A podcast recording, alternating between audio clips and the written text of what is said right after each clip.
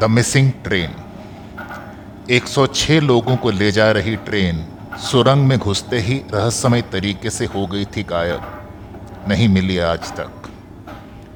दुनिया में ऐसी कई रहस्यमयी घटनाएँ घटी हैं जो आज तक लोगों के लिए रहस्य ही बनी हुई हैं। इन्हीं में से एक है साल 1911 में घटी एक घटना, जिसमें 106 लोगों को ले जा रही एक ट्रेन सुरंग में घुसते ही रहस्यमय तरीके से गायब हो गई थी। इस ट्रेन का आज तक पता नहीं चल पाया है। वो भी आखिर कहाँ चली गई?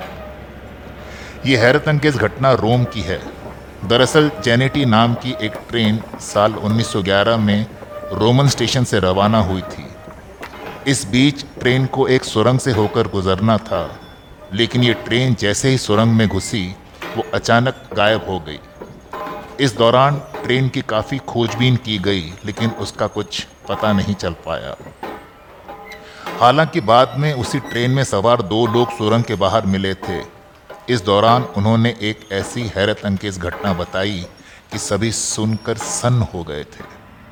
उनका कहना था कि जैसे ही ट्रेन सुरंग के पास आई, वहाँ से एक रहस्यमय धुआँ निकल रहा था।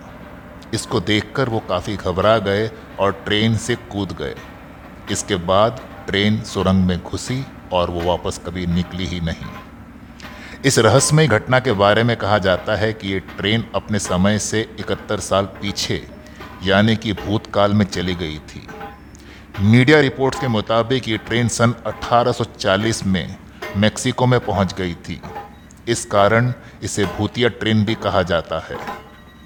मेक्सिको की एक डॉक्टर ने दावा किया था कि वो जिस अस्पताल में काम करती हैं वहाँ रहस्यमय तरीके से 104 लोगों को भर्ती कराया गया था, लेकिन वो सारे के सारे पागल हो गए थे।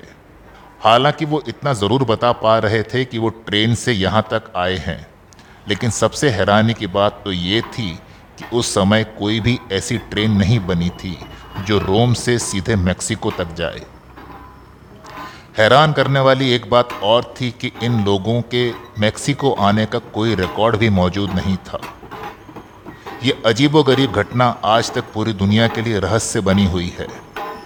हालाँकि उससे भी बड़ा रहस्य ये है कि इटली, रूस, जर्मनी और रोमानिया के कई हिस्सों में इस ट्रेन को देखे जाने का दावा किया जा चुका है। हर बार जिस ट्रेन को देखे जाने का लोगों ने ज़िक्र किया, वो ठीक वैसी ही थी, जैसी ट्रेन 1911 में सुरंग में गायब हो गई थी।